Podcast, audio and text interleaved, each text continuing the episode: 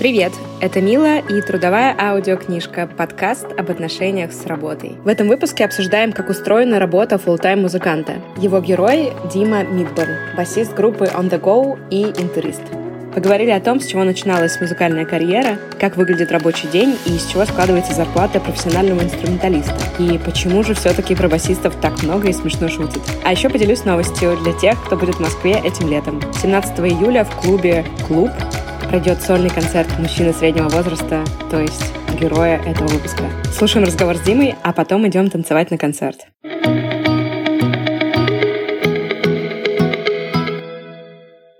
Привет, Дима. Привет, привет.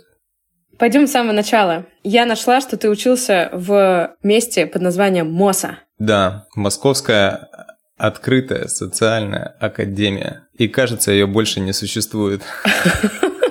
Вот тяна. А что за факультет был? Факультет э, лингвистики и переводоведения. Ага, это объясняет твое шикарное знание английского языка, которое дает тебе возможность писать песни на английском языке, правильно? У меня есть такая способность и возможность.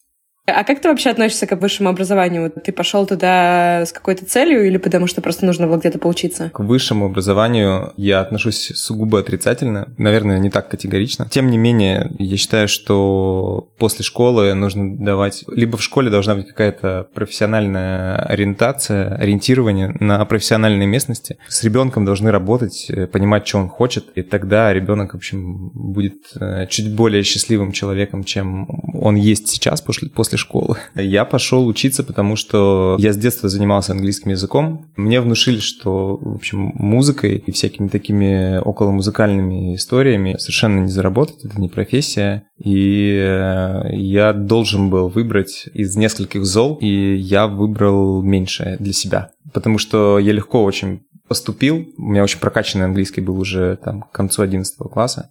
Мне очень легко далось поступление. Правда, в двух э, вузах более престижных мне не хватило одного балла. Дорогие слушатели, я показываю кавычки. Это была коррупционная схема. Поэтому я поступил в частный университет, Мои родители платили деньги. И к концу, наверное, третьего курса я вообще не понимал, зачем мне все это надо. Я уже играл в группе и думал, что я вот стану рок-звездой. Стал же звездой? Да, да, звезда в узких кругах. Широко известный в узких кругах. Да, я не жалуюсь.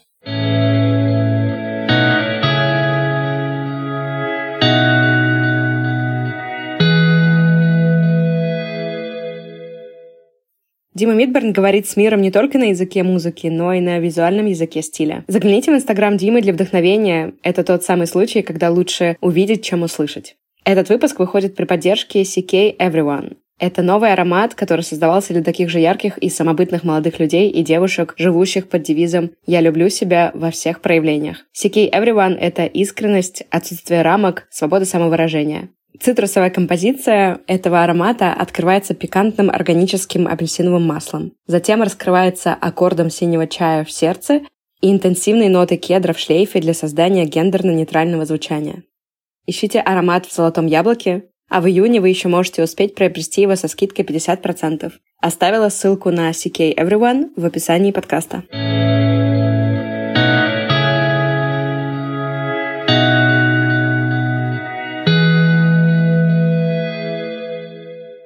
Ты уже частично ответил, на самом деле, у меня был этот вопрос про отношение родителей к карьере музыканта. То есть поддержки не было с их стороны? На самом деле она была и она есть, настолько, насколько они могут не мешать. Справедливости ради, я в 9 лет пошел в музыкальную школу по классу классической гитары, так называлось отделение народных инструментов. У меня был факультатив балалайка, так что я мог, даже на балалайке играть. И это все благодаря им, но в музыкальной школе у меня отбили всякое желание продолжать заниматься музыкой с 14 примерно до 18 лет.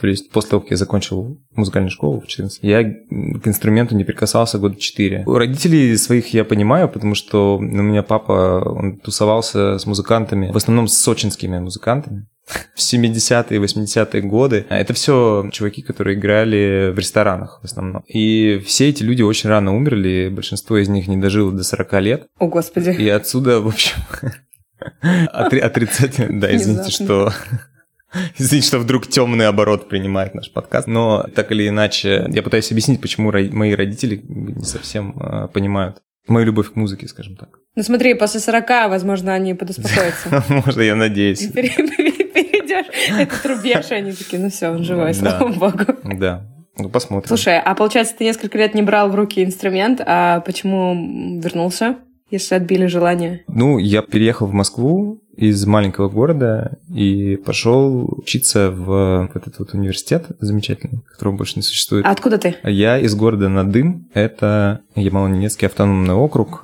Ого, там холодно. Там в основном холодно, да, и летом очень жарко. Э, да, я, в общем, переехал в Москву. До этого я познакомился по интернету, который тогда еще был, дорогие мои слушатели подкаста, по карточкам, как продукты в 80-е. С божьей коровкой, да, такие? Карточки. Были разные, у меня были там и с божьей коровкой, и серенькие, и желтенькие. И по интернету я познакомился с кучей ну, тогда еще это были музыкальные энтузиасты, любители, так сказать, музыки, и мы слушали разный музон, обменивались файлами, очень долго обменивались файлами. Вам это даже не снилось, насколько. Типа, один, один файл я мог качать там часа три ну, обсуждали музон, помимо всего прочего, в чатах. Я познакомился с, там с людьми, большинство из них жили в Москве. Мы начали как-то виртуализироваться потихоньку, я встретил еще всяких новых ребят. В общем, благодаря знакомству со всякими ребятами я подумал, блин, как хочу электрогитару. Тогда э, купил электрогитару за бешеные деньги тогда 5000 рублей. Когда доллар был 24 рубля, это практически 500 долларов там ладно, не 500, ну 350, наверное. китайскую гитару под названием Сузуки.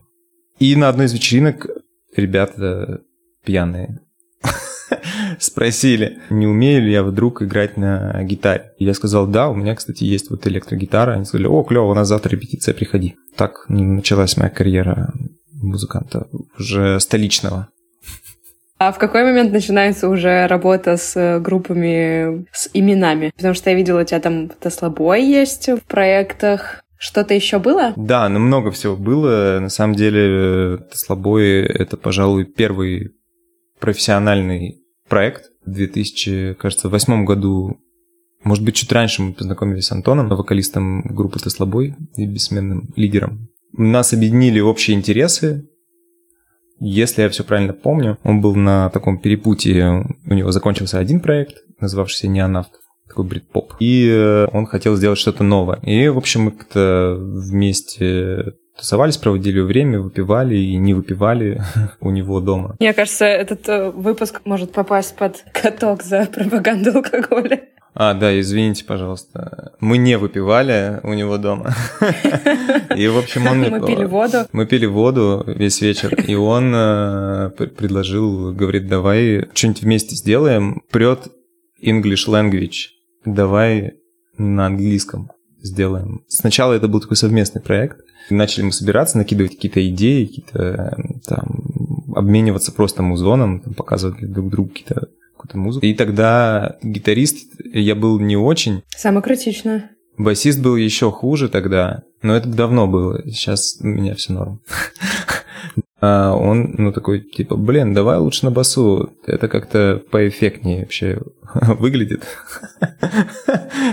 и звучит. И тогда это все началось. Мы сделали я тогда уже закончил университет. Мы сделали э, вот этот проект. Я постоянно ездил к нему домой записывать песни и писать их.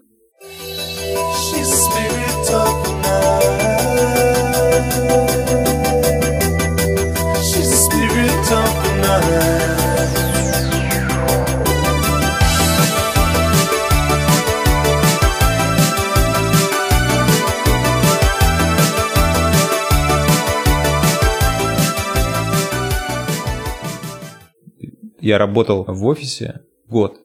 О боже, ты работал в офисе? Кем? Мне кажется, это самый такой легкий опыт работы в офисе, который может быть у человека. Я работал тогда еще молодой и очень веселой компании под названием Look at Me. А-а-а. Работал я там сначала редактировал новости, потом э, мне сказали, давай ты будешь еще и менеджером спецпроектов. Ну, что я могу сказать? Лучше бы я остался редактировать новости.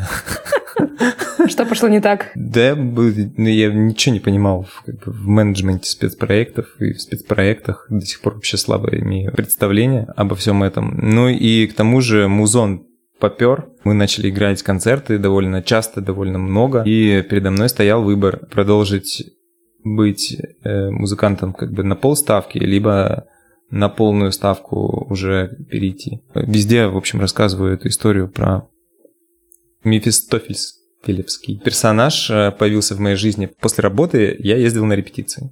После репетиции я шел в бар пить воду, и однажды это было все потому, что я жил в Подмосковье, репетиция заканчивалась 12, ну, в полночь. Я уже не мог в Подмосковье уехать, у меня бабок не было. Мне нужно было остаться ночевать где-то в Москве, ну, как правило, у друзей.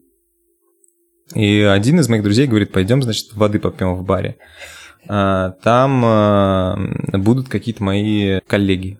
И один из э, этих э, коллег а, сказал мне, о, прикольно, ты с чехлом, вот, значит, от музыкального инструмента, ты музыкант. Я говорю, да. Он говорит, а ты работаешь, у тебя дневная работа есть в офисе? Я говорю, ну да. Он говорит, ну какой же ты музыкант тогда? И это меня так задело. К счастью, через две недели как раз заканчивалось терпение у моего начальника Алексея Аметова. Привет, Алексей. Я очень ценю наш совместный опыт. Если ты это когда-нибудь послушаешь, я тебе очень благодарен. И, собственно, вот я ушел через две недели и начал так как-то спорадически зарабатывать музыкой. Вот такая история. Этот человек, это просто как, э, знаешь, как в кино. Если вы ждали знака, то вот он. Ему прямо вложили в уста то, что тебе нужно было слышать. В мемуарах напишу об этом.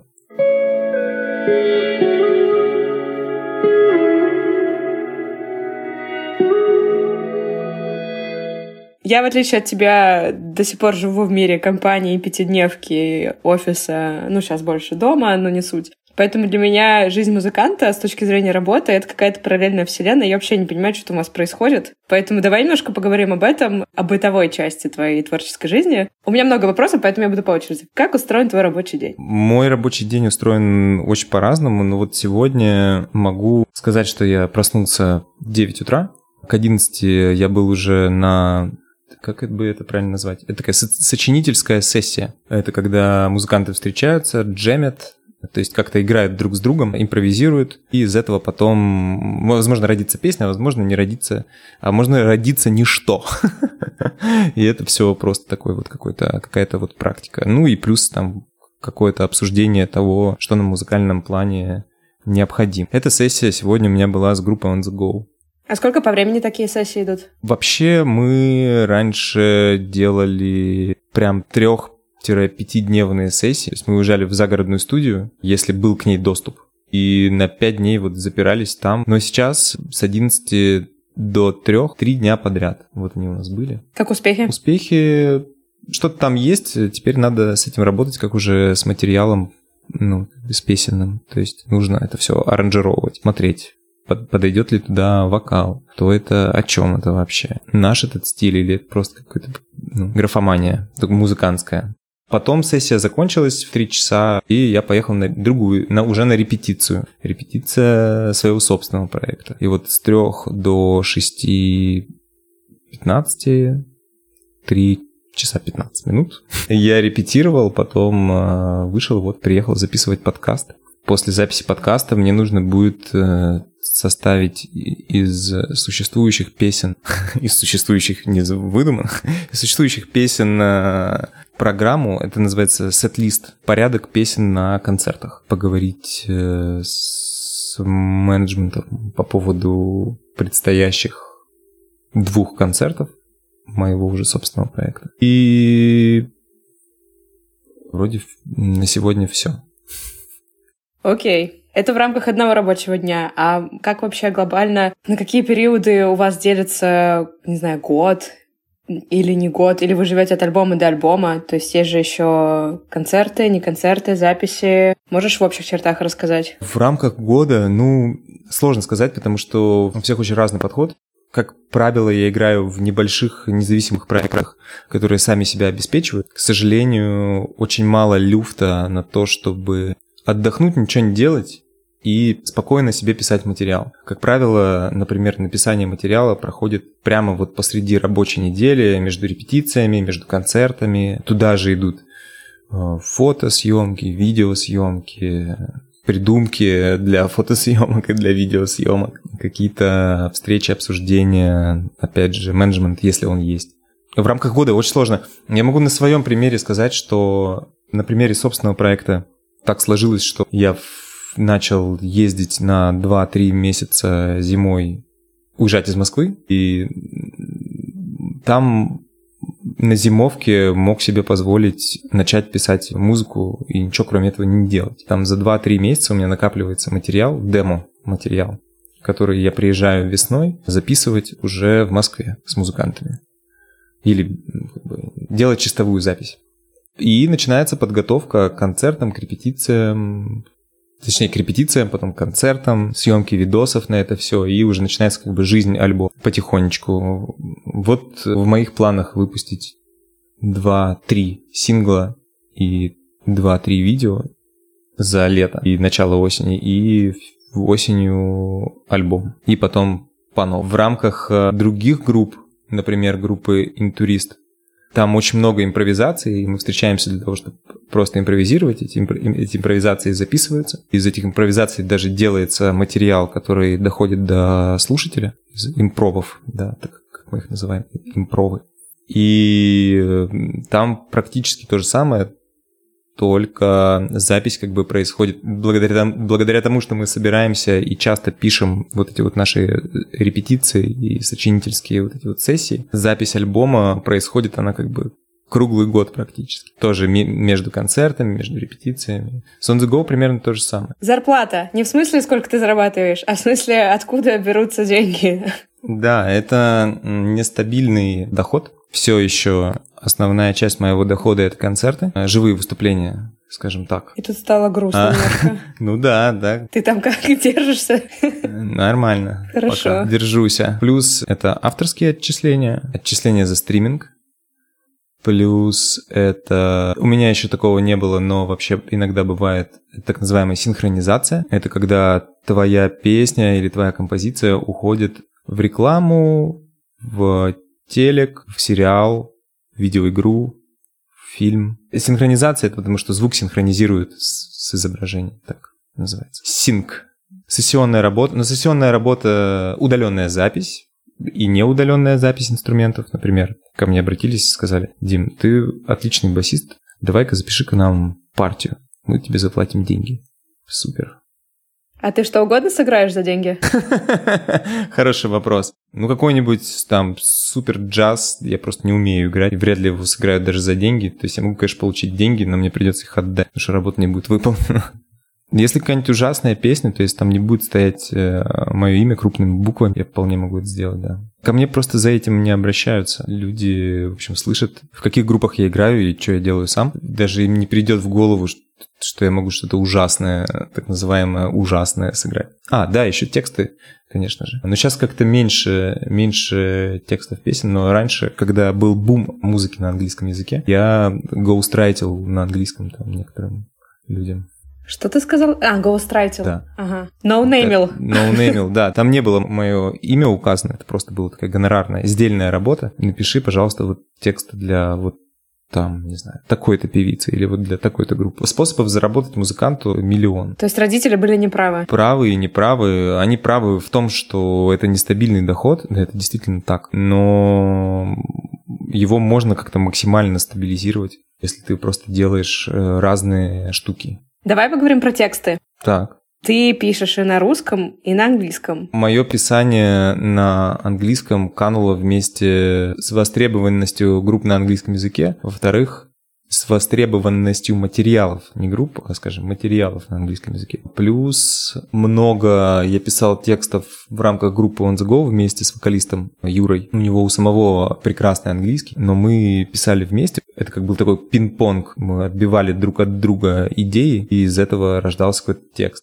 Последние несколько лет, скажем так, не альбомами будем мерить, а годами, последние там 3-4 года Юра все-таки сам взялся за тексты, и я теперь не занимаюсь написанием текстов на английском языке для группы On Go, потому что, ну, это все-таки достаточно логично, чтобы артист, важно, чтобы он транслировал свою мысль для кого-то. В принципе, не так важно, какой язык, хотя то, что когда ты пишешь на английском, почему-то мне кажется, что это более сложно, потому что все-таки язык не родной. Хоть английский проще, чем русский, я просто тоже английский хорошо знаю, и мне нравится там э, вариативность этого языка, то, что ты легко можешь новые mm-hmm. слова составлять, и они довольно хорошо, красиво звучат. Но все таки как это происходит технически, это мне всегда было интересно. Понимаю, что, наверное, у всех по-разному, но как в случае On The Go, например, вы песни пишете, сначала появляется музыка или тексты, или тексты, а потом музыка, или это синхронный какой-то процесс? Все вообще по-разному происходит даже в рамках группы On The Go потому что последний альбом, например, очень текстоцентричный, и он вообще придумывался с текста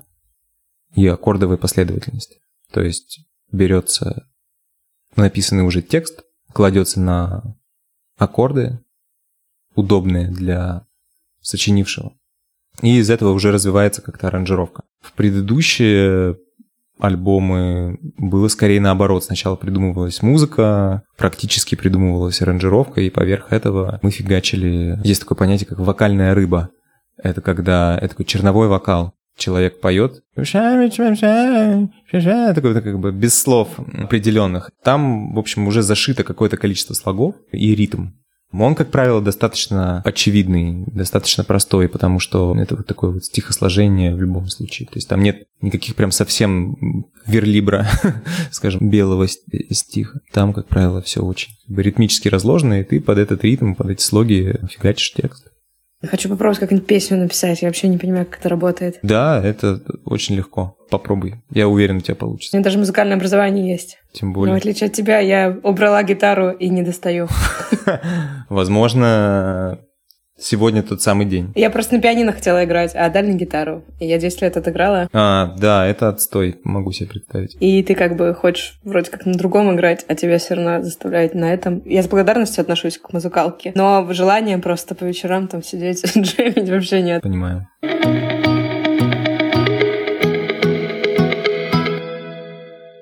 Давай поговорим про концерты. Я, кстати, была на вашем концерте в Питере. По-моему, 30 января он был в этом году. А, Такой странный да, сидящий да, концерт да. в клубе Морзе. Это был ваш первый концерт, по-моему, после да. всего закрытия. Мы назвали это On the Stool, On the Dance, потому что невозможно было вставать и танцевать. И Юра там танцевал просто за весь зал. Это правда, да.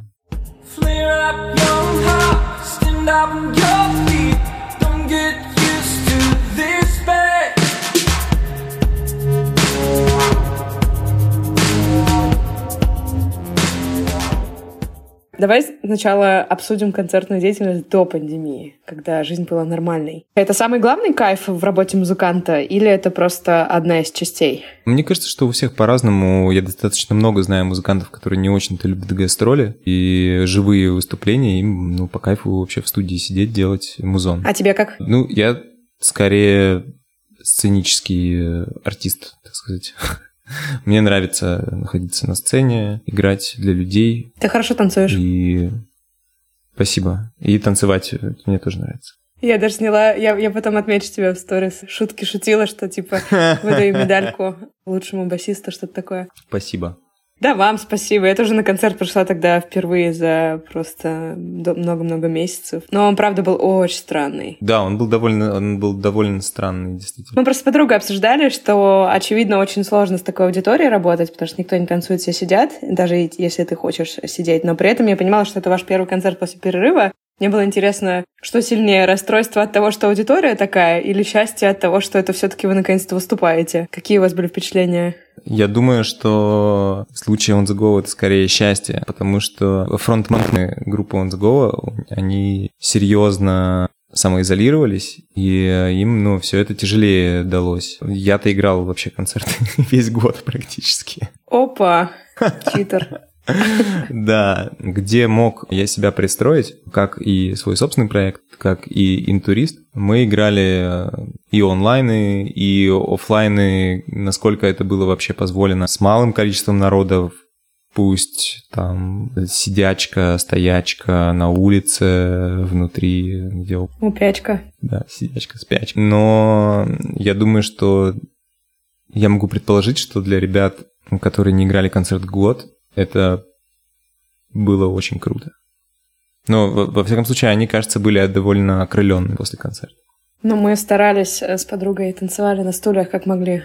Классный был концерт, чё уж. Есть болезни, есть всякие отпуска, есть, когда тебе куда-то нужно сходить. В нашей работе обычных смертных, не творческих людей, можно всегда уйти с работы и не выходить. У тебя явно нет такой возможности, например, взять и не выйти на концерт on the go. Да, я однажды играл э, концерт с температурой 39,5. Да, такое желательно... Вообще, в принципе, можно так делать, но лучше не делать. Берегите здоровье, да. Ну, к тому же сейчас, особенно, когда ковид э, свирепствует с новой силой, очень много концертов э, отменили знакомые друзья, музыканты. Болезнь одна часть, а вторая часть — это когда ты просто приходишь такой, а тебе не хочется. У тебя бывает такое? Или это не про тебя?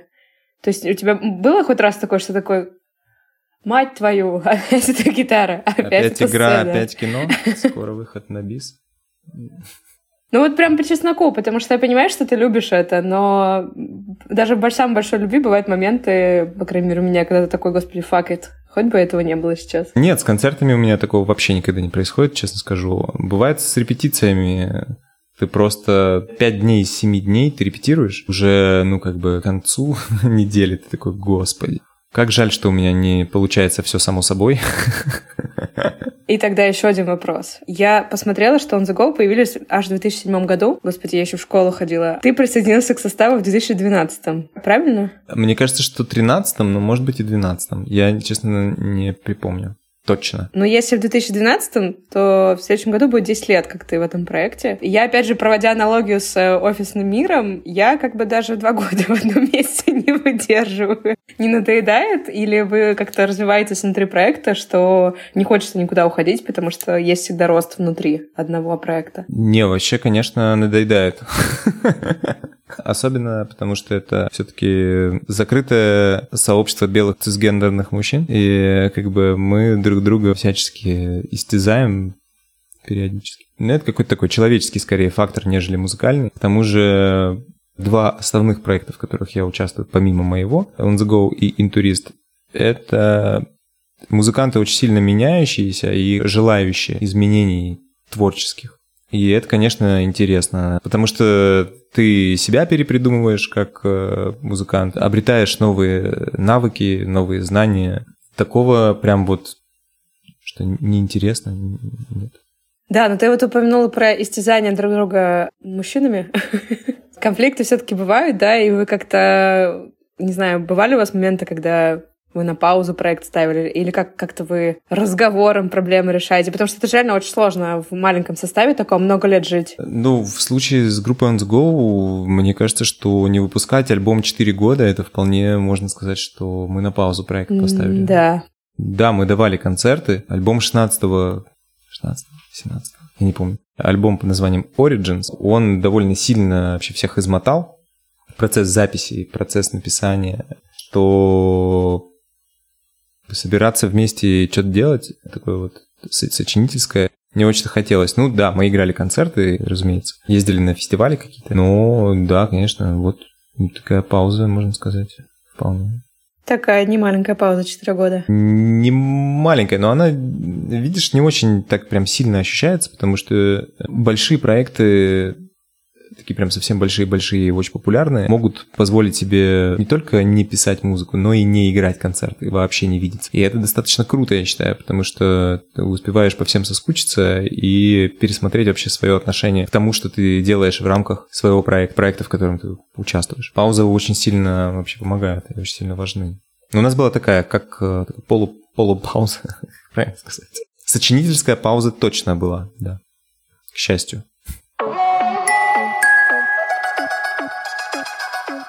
Давай про твой проект поговорим. Мужчина средних лет. Альбом. Я вот почитала твое интервью, ты там говоришь, что у тебя от возникновения идеи до релиза ушло год плюс-минус пару месяцев. У меня вопрос.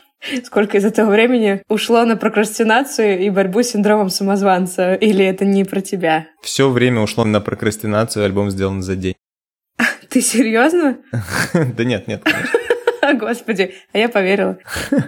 Да, конечно, много прокрастинации. Точнее, я скажу так, прокрастинации на самом деле-то и немного в моем случае. В моем случае было много борьбы с самим собой, вообще синдром самозванца. И не с вопросом о том, нужно ли это кому-то, а с вопросом о том, нужно ли это вообще. Подходил я к этой записи. Это очень сложный вопрос, и с таким можно и не начать. Да, с таким можно и не начать, но я вот почти не начал. Благодаря ковиду, в общем, продолжаю не начинать. Да, год практически ушел. была не прокрастинация, а так как я еще и музыкант разных групп, разных проектов, куча еще и какой-то доп. сессионной работы, я просто как бы выгрызал время для себя. То есть я скорее тратил какой-нибудь выходной день, который я сам себе, естественно, делал. И вот в это время делал музон свой. Ночью пешком по кольцу, по садовому В целом нетрезвый и стильный мужчина Может, немножечко женоподобный Идет, улыбается, чаша щетину тоже в интервью ты сказал, что хотел узнать, каково это быть в центре, а не сбоку. И каково это? Жестко. Ужас. Я испытываю кромешный ужас, когда стою в центре. Внимание на сцене. Смотришь в пол? Ну, стараюсь не смотреть, конечно, но да, практически. Абсолютно какая-то другая история, другой э, мир. Мир артистизма, наверное. Пока что испытываю замешательство. Но я думаю, что это все решается опытом сценическим. Читаешь ли ты критику и отзывы о своем сольном проекте? Стараюсь не читать, но иногда попадается. Меня она очень смешит в основном. А что там из смешного? Ну, потому что люди почему-то думают, что они могут меня обидеть тем, что называют меня плохим вокалистом, а я нигде не говорю, что я вокалист. И нигде не говорю, что я хороший вокалист. Да, я нигде не говорю, что я тем более хороший вокалист. А меня везде, как минимум, должно быть написано, надо это все перепроверить, что это бас-гитара, голос, барабан и бас-кларнет. Там написано голос, там не написано вокал. Поэтому меня, да, в основном все это очень дико забавляет, что у кого-то разрывает голову от того, что такой человек вообще может стоять на сцене и что-то делать. Что хочу, то и творю, господа. Вообще, да. Пока что, пока это на государственном уровне не запрещено, я могу это делать. Ты слушаешь свой альбом? Сейчас нет, но пару раз переслушивал, да. У меня, знаешь, такая странная штука с подкастом, но пока монтирую, понятное дело, что слушаю. Как только я его публикую, я не могу переслушать свои выпуски. Я тебя очень хорошо понимаю. Но я просто не знаю, откуда это, это странно. То есть, типа, как будто, когда публикуешь, это начинает жить отдельной жизнью, и мне реально прям сложно себя слушать. И мне всегда было интересно слушать для себя артисты. Именно такие, типа, сейчас буду переслушивать, как я пою.